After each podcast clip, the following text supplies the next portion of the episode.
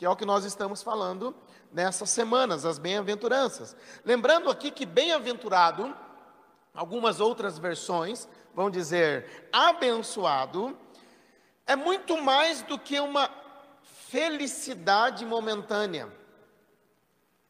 Porque algumas versões, talvez você que está lendo, está escrito felizes, né? Ou bem-aventurado. Mas é muito mais do que uma felicidade momentânea. Mas essa bem-aventurança aqui, essa bênção, ela descreve, vamos assim dizer, as bênçãos daqueles cuja vida manifestam as marcas do reino de Deus. Semana passada, nós falamos sobre as três primeiras, uma ligada à outra. Bem-aventurados os pobres de espírito, ou seja, aqueles que reconhecem a sua falência espiritual. Bem-aventurado os que choram, aqueles que choram por causa do seu pecado e do pecado que há no mundo. E bem-aventurados os humildes ou mansos em algumas outras versões, que quer dizer aquela pessoa, não me leve a mal a palavra não, mas que foi domesticada por Deus, a ponto que ela é mansa e ela aceita a vontade de Deus na vida dela.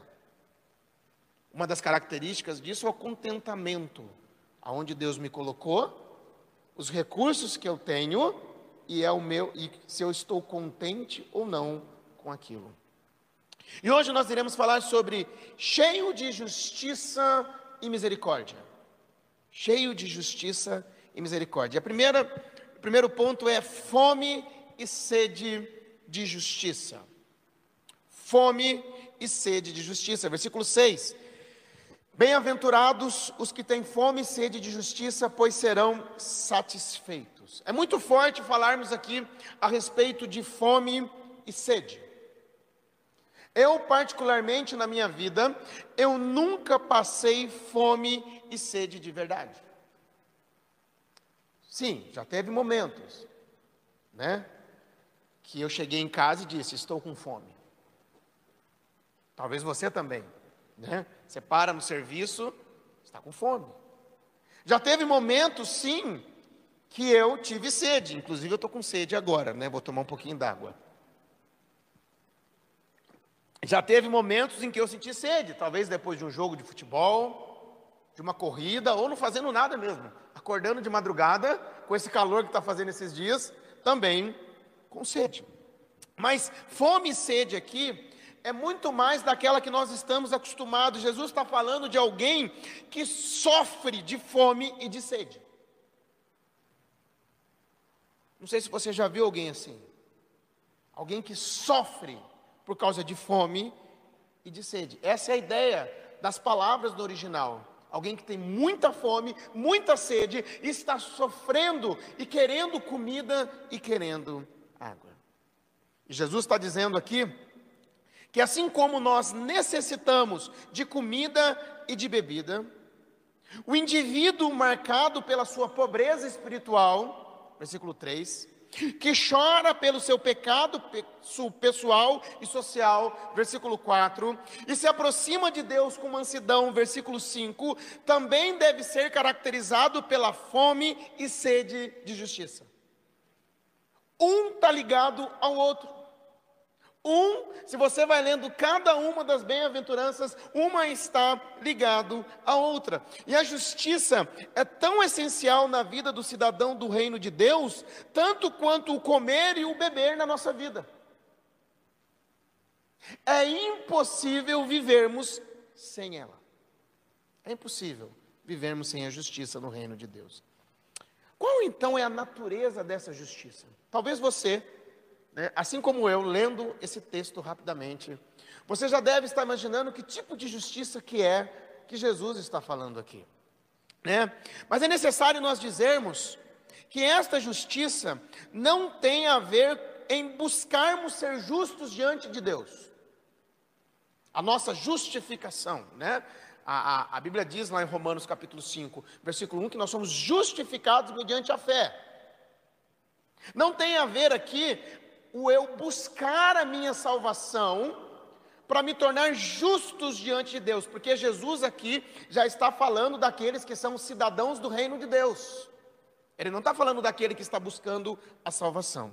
E talvez aqui que possa te chocar ou, ou, ou, ou te falar, puxa vida, pastor, eu não, eu não, é, também não é justiça social. Aqui também não é uma justiça social daquela que nós vamos sair e vamos lutar por ela. Até porque, mais à frente, Jesus fala sobre ela de uma outra forma, quando ele fala em sermos sal da terra e luz do mundo. Mas aqui é algo muito mais pessoal, essa justiça, né? O teólogo Carson, ele vai dizer o seguinte: os que estudam o emprego da palavra em Mateus reconhecem cada vez mais que justiça aqui significa um padrão de vida em conformidade com a vontade de Deus. Justiça aqui significa um padrão de vida em conformidade com a palavra, com a vontade de Deus. A palavra justiça, ela pode ser traduzida como retidão. E ela traz a ideia de qualidade de conformidade com um padrão ou norma, norma normalmente carregando uma conotação ética. Eu vou repetir e depois vou explicar. A palavra justiça também pode ser traduzida como retidão. E ela traz a ideia de qualidade de conformidade com um padrão ou norma, normalmente carregando uma conotação ética. Logo, o propósito de vida do cidadão do reino dos céus é obedecer ao Senhor e andar conforme a norma, o padrão do reino de Deus, conforme a ética do reino de Deus. Deu para entender? O propósito de vida do cidadão do reino dos céus é obedecer ao Senhor e andar conforme a norma, o padrão do reino de Deus, conforme a ética do reino. Essa bem-aventurança aqui ela está ligada às anteriores, pois enquanto as outras nos fazem olhar para dentro de nós, um esvaziar, as três primeiras as três primeiras é um esvaziar. Por quê? Eu sou pobre de espírito. Eu sou falido espiritualmente. Eu choro por causa do pecado que há dentro de mim. Eu sou manso e eu abro mão e eu me submeto mansamente à vontade de Deus. E ter sede de justiça agora implica em buscarmos viver uma vida de acordo com a vontade de Deus. Com a retidão de Deus com os padrões de Deus. Reverendo Hernandes Dias Lopes, ele vai dizer o seguinte aqui: Quem tem fome e sede de justiça, deseja ardentemente ser transformado progressivamente. Quem tem fome e sede de justiça, aspira às coisas do céu, ama a santidade, tem prazer nas coisas de Deus, deleita-se em Deus e ama a sua lei. Quantas vezes eu bati o olho nesse texto e eu estou achando que é a justiça lá de fora? Quantas vezes eu li, não, porque eu tenho que fazer justiça lá fora. Não que a Bíblia não diga isso, mas aqui no texto, esse texto em específico não é isso. Mas é uma justiça, uma retidão. É como se eu dissesse assim: eu vou andar conforme a justiça, a retidão, o padrão do reino de Deus. É isso que Ele quer de mim. E aqueles que. E o resultado disso é aqueles que têm fome e sede de justiça, o texto diz que eles serão saciados, satisfeitos. Saciados e satisfeitos, ou seja, aqueles que buscam viver de acordo com as suas condutas, de acordo com a sua vontade, jamais será satisfeito porque precisa sempre mais e mais, vai buscar mais, né? Mas aqueles que buscam viver de acordo com a vontade de Deus, em um relacionamento correto com Ele, estes sim serão satisfeitos. O salmista já disse lá no Salmo 42, versículo 1 e versículo 2, diz o seguinte: Como a corça anseia por águas correntes, a minha alma anseia por ti, ó Deus, a minha alma tem sede de Deus, do Deus vivo. Quando poderei entrar para apresentar-me a Deus? Reparem aqui que feliz, bem-aventurado, abençoado, não é aquele que tem fome de bênçãos. Não é aquele que tem fome de felicidade, mas aquele que tem fome e sede de justiça, é aquele que tem fome e sede de andar conforme a vontade de Deus. Queridos, só consegue ter fome e sede de justiça quem reconhece a sua falência espiritual.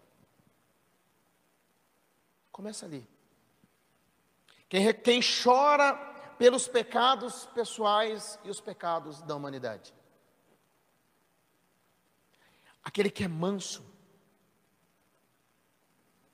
e que se submete à vontade de Deus, mas não somente se submete, mas a busca intensamente. Será que a gente busca intensamente a vontade de Deus para as nossas vidas?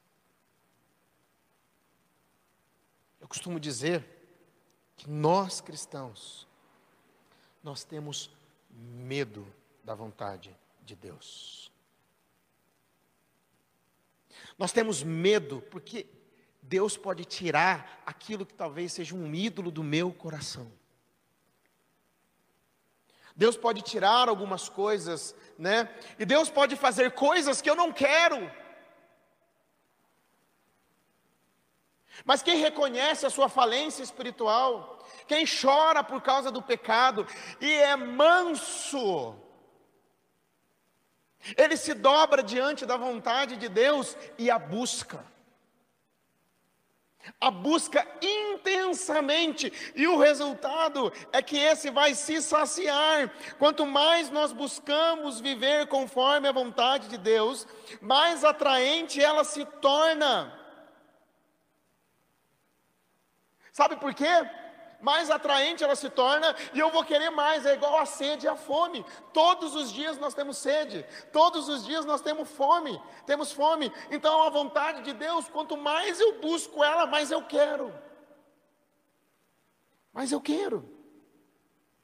E que incentivo para buscarmos ardentemente a vontade de Deus nas nossas vidas e vivermos os seus propósitos nós seremos saciados. Já parou para pensar? Quanto mais eu busco a vontade de Deus, quanto mais eu busco viver os propósitos de Deus, a minha vida vai ser saciada, eu vou descansar, e eu, isso que é entender também a suficiência de Cristo nas nossas vidas. O Sermão do Monte ainda, um pouco mais para frente, o Senhor Jesus vai dizer assim em Mateus 6,33. Busquem, pois, em primeiro lugar o reino de Deus e a sua justiça, e todas essas coisas lhe serão acrescentadas. O que, que nós temos que buscar em primeiro lugar? O reino de Deus e a sua justiça, os seus propósitos, a sua vontade é isso que nós devemos buscar em primeiro lugar, e as outras coisas serão acrescentadas. Mas a sociedade está de cabeça para baixo. As prioridades são os nossos sonhos, as prioridades são as bênçãos e as alegrias e a felicidade. Mas as pessoas nem sempre são saciadas. Elas sempre precisam de mais e mais, elas precisam de mais coisas, mas buscarmos a vontade de Deus intensamente em nossas vidas fará com que nos sintamos saciados. Eu pergunto, o que, que você busca intensamente? Qual é a busca da sua vida? O que, que arde o seu coração em buscar? Será que é vontade de Deus? Será que os propósitos de Deus, aquilo que Ele tanto quer para mim, talvez alguns, talvez Deus não vai tirar você de onde você está. Se você está com medo que Deus te faça um missionário, né? Se Ele tiver que fazer, Ele vai fazer. Foge dele para você ver. Né? Você fugir, Ele te busca de uma maneira ou de outra. Nem todo mundo é missionário. Nem todo mundo é igual. Nem todo mundo, aqui tem de tudo dentro dessa sala. Tem médico, tem designer, tem pastor, psicólogo, tem. Que mais? Tem químico, sei lá, físico, tem engenheiro, tem jornalista, tem professor, tem professor de letra, de português, tem tudo dentro dessa sala. Nem todo mundo é igual. E talvez Deus vai te usar onde você quer, mas busque os propósitos de Deus para a sua vida. E se Ele quiser que você seja um missionário, atenda. Mas busque intensamente. Fome e sede. Fome e sede. Busque intensamente a justiça de Deus. Segundo, sendo misericordioso e recebendo misericórdia. Versículo 7 diz assim: Bem-aventurados os misericordiosos, pois obterão misericórdia. Nessa bem-aventurança aqui, Jesus fala que a misericórdia é tanto um dever como uma recompensa, pois os, os misericordiosos alcançarão misericórdia, é o que Jesus está dizendo que quem é misericordioso vai alcançar misericórdia. Mas estaria Jesus aqui dizendo que nós receberemos misericórdia somente se nós formos misericordiosos? Parece aqui uma contradição com a doutrina da graça. Porque na doutrina da graça, quando nós estudamos a respeito da graça de Deus, é, nós não merecemos nada, não é isso que nós falamos? Nós não merecemos nada, mas Deus derrama da sua misericórdia e da sua graça sobre as nossas vidas. Mas sim, Jesus aqui está dizendo que os misericordiosos alcançarão misericórdia. Mas vamos explicar isso daqui. Por quê? Ser misericordioso é o resultado natural daquele que já recebeu a Cristo e experimentou da graça de Deus. Se não somos misericordiosos, logo estamos mostrando que não entendemos nada a respeito da nossa pobreza espiritual e da misericórdia que vem de Deus. Então, esses que não entenderam nada, no juízo final eles não vão receber misericórdia. Mas quando nós entramos no reino, nós entendemos a nossa falência espiritual, nós entendemos a graça de Deus e a misericórdia de Deus sobre nós, nós exercemos misericórdias com os outros e no juízo final nós vamos receber o que? Misericórdia de Deus. É isso que Jesus está dizendo aqui.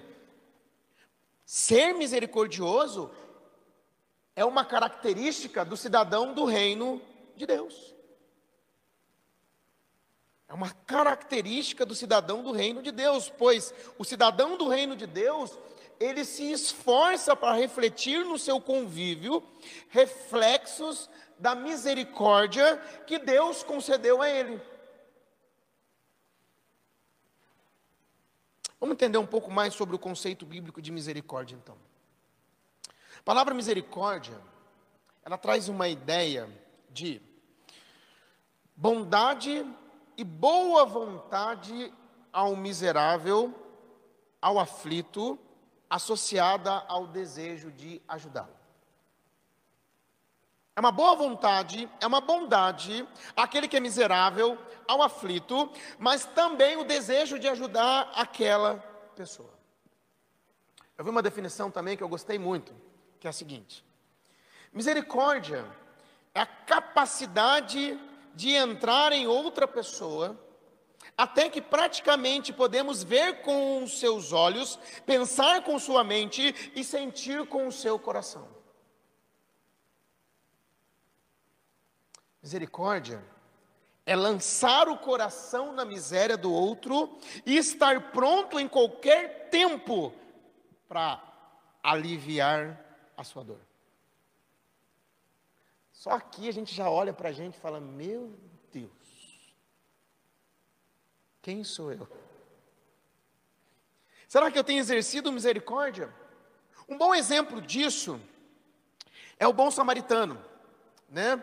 O Senhor Jesus ele estava ensinando sobre amar a Deus acima de todas as coisas e amar ao seu próximo como a ti mesmo. Então o perito da lei pergunta para Jesus o seguinte: Quem é o meu próximo? E Jesus responde da seguinte maneira, lá em Lucas 10, de 30 a 37, nós vamos ler. Olha como Jesus responde. Diz assim: Em uma resposta, disse Jesus: Um homem descia de Jerusalém para Jericó, quando caiu na mão de assaltantes. Estes lhe tiraram as roupas, espancaram-no e se foram, deixando-o quase morto. Aconteceu estar descendo pela mesma estrada um sacerdote. Quando viu o homem, passou pelo outro lado. E assim também um levita, quando chegou ao lugar e viu, passou pelo outro lado. Mas um samaritano, estando de viagem, chegou onde se encontrava o homem e, quando o viu, teve piedade dele. Aproximou-se enfaixou-lhe as feridas, derramando nelas vinho e óleo. Depois colocou-o sobre o seu próprio animal, levou-o para uma hospedaria e cuidou dele. No dia seguinte, deu dois denários ao hospedeiro e disse-lhe: Cuide dele. Quando voltar, quando voltar, lhe pagarei todas as despesas que você tiver.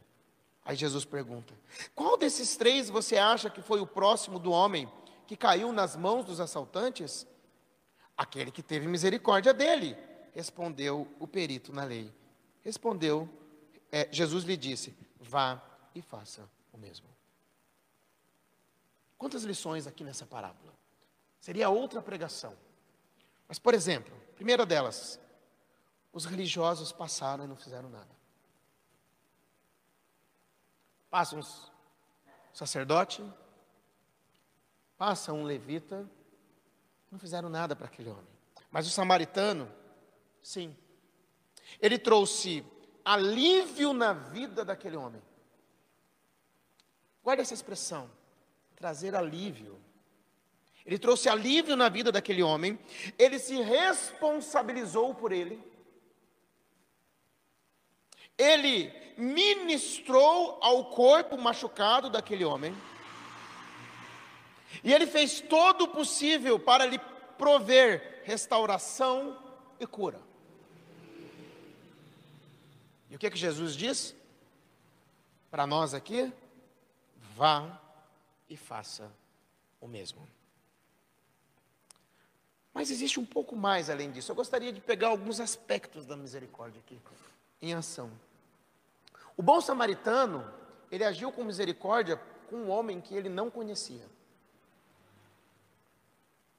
Mas isso me fez lembrar um pouco de Jesus, de, de Davi. Davi já há algum tempo como rei, e ele pergunta para o seu servo Ziba o seguinte: Disse Davi: Resta ainda porventura alguém da casa de Saul para que eu use de bondade para com ele, por amor de Jonatas? A palavra bondade aqui em hebraico, hesed, é a mesma palavra para misericórdia. Davi estava perguntando o seguinte: olha só, há alguém para que eu exerça compaixão, traga alívio e ministre em sua vida? Alguém? Repare que Davi não pergunta assim: alguém merecedor? Alguém para que eu use nos assuntos do reino no meu exército? Simplesmente Davi pergunta: há alguém? Sim, tinha, e era Mefibosete. Quem era Mefibosete? Coxo dos dois pés. Vivia às escondidas, com medo, porque quando uma nova família subia ao trono, a antiga família do antigo rei podia ser acabada com ela. Então ele vivia às escondidas num lugar chamado Lodebar, que significa deserto. Davi pergunta: há alguém? Sim, há alguém. Davi fala: Onde estás? Ziba vai dizer: Em Lodebar. Davi disse: Traga-o. E quando você lê a história, Davi trouxe ele para o seu palácio. Davi o tratou como filho, Davi ministrou na sua vida e Davi lhe trouxe alívio. A gente pode pensar um pouco mais. Ser misericordioso implica em sermos misericordiosos até com aqueles que pisaram e pisam na bola conosco. Perdão. Lembra de José? Foi vendido pelos irmãos. Primeiro ele foi jogado no poço, eles odiavam ele. Passava uma caravana, ele foi para o Egito. Do Egito, na casa de Potifar, ele é acusado e ele vai para a cadeia. Mais alguns anos na cadeia, esquecido, ele se torna primeiro-ministro. Vem a fome em toda a terra e os irmãos dele vão até ele e José vai fazer toda aquela jogada com eles. E quando nós estamos lá no capítulo 45, José não está aguentando mais e eles morrendo de medo, José então se revela para eles, tendo misericórdia, José diz o seguinte, lá no 45, versículo 5: Agora não se aflinjam, nem se recriminem por terem me vendido para cá, pois foi para salvar vidas que Deus me enviou adiante de vocês. José não só perdoou os seus irmãos, como também trouxe alívio, porque eles estavam com peso no coração, de terem do mal que eles fizeram ao irmão, e José vai tirar o peso do coração deles, trazendo alívio. Pode ver que em todas as situações, misericórdia você traz alívio e você ministra na vida da outra pessoa. Quantas lições sobre a misericórdia? Será que nós temos sido misericordiosos com aqueles que estão à nossa volta? Será que nós temos mostrado bondade e boa vontade ao miserável, ao aflito, com o desejo de ajudá-los? O bom samaritano ajudou um desconhecido. Davi o filho de um grande amigo. E José, os seus irmãos. Desde uma esfera desconhecida aos mais próximos. Repare que em todos os casos foi trazido alívio e ministração em suas vidas. Eu pergunto para vocês: há alguém? Jesus disse: Vá e faça o mesmo. Alguém, onde é que está? Como Davi disse, onde está?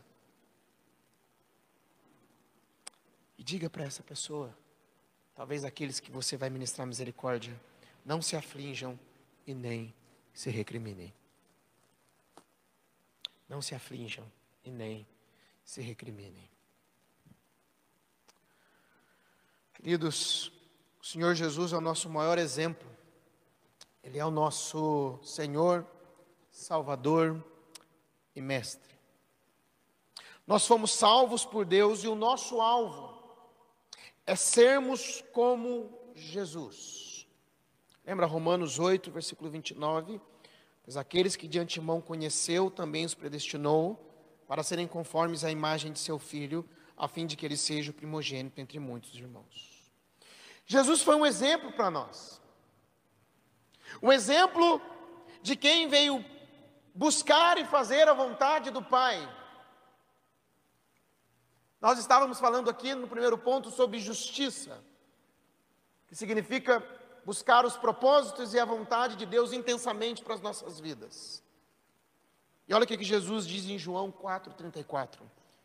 Disse Jesus: a minha comida é fazer a vontade daquele que me enviou e concluir a sua obra.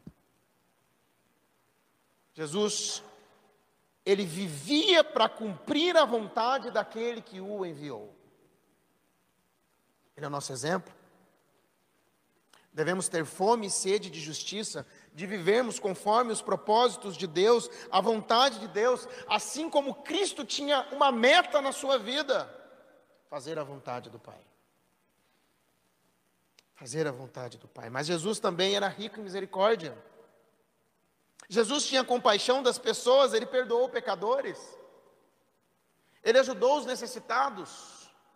Voltando, quando ele perdoou os pecadores, até aqueles que os crucificaram. Pai, perdoa-lhes, pois não sabem o que fazem. Ele ajuda os necessitados, ele curou os enfermos, ele realizou milagres, ele alimentou uma multidão, e é engraçado que quando você lê, quando ele alimenta a multidão, Jesus estava indo descansar com os discípulos, mas a multidão seguiu eles. Ele parou o descanso para servir a multidão. Cristo, ele se colocou no lugar dos outros, ele trazia alívio e ministração ao coração das pessoas. Talvez você pense, mas olha, é muito difícil tudo isso. Mas essas são as características do cidadão do reino de Deus. É por isso que nós precisamos de Cristo. É por isso que nós precisamos ir a Ele como nosso Senhor, como nosso Rei, como nosso sacerdote. É a Ele que nós temos que ir. Ele conhece a fraqueza da sociedade, Ele conhece a nossa fraqueza, Ele sabe as nossas limitações. Nós precisamos orar. Nós precisamos pedir a ajuda dele. Hebreus 4, 15, versículo 15, Hebreus 4, 15 e 16 diz o seguinte: Pois não temos um sumo sacerdote que não possa compadecer-se das nossas fraquezas, mas sim alguém que, como nós, passou por todo tipo de tentação, porém sem pecado. Jesus passou por tentações, talvez sabe aquela de você chegar na sua casa, de você ter que exercer misericórdia com alguém e você falar, eu não estou com vontade de você ter que perdoar alguém, você falar assim: Eu não quero. Jesus passou por todo tipo de tentações, de tentação, mas ele não pecou. Ele conhece a nossa fraqueza. Por isso o texto continua dizendo: assim sendo, aproximemo-nos do trono da graça, com toda a confiança, a fim de recebermos o que? Misericórdia e encontrarmos graça que nos ajude no momento da necessidade. Senhor Jesus, me ajuda. Me ajuda a viver os propósitos que o Pai tem na minha vida. A buscar intensamente a vontade de Deus até o ponto de eu ser saciado.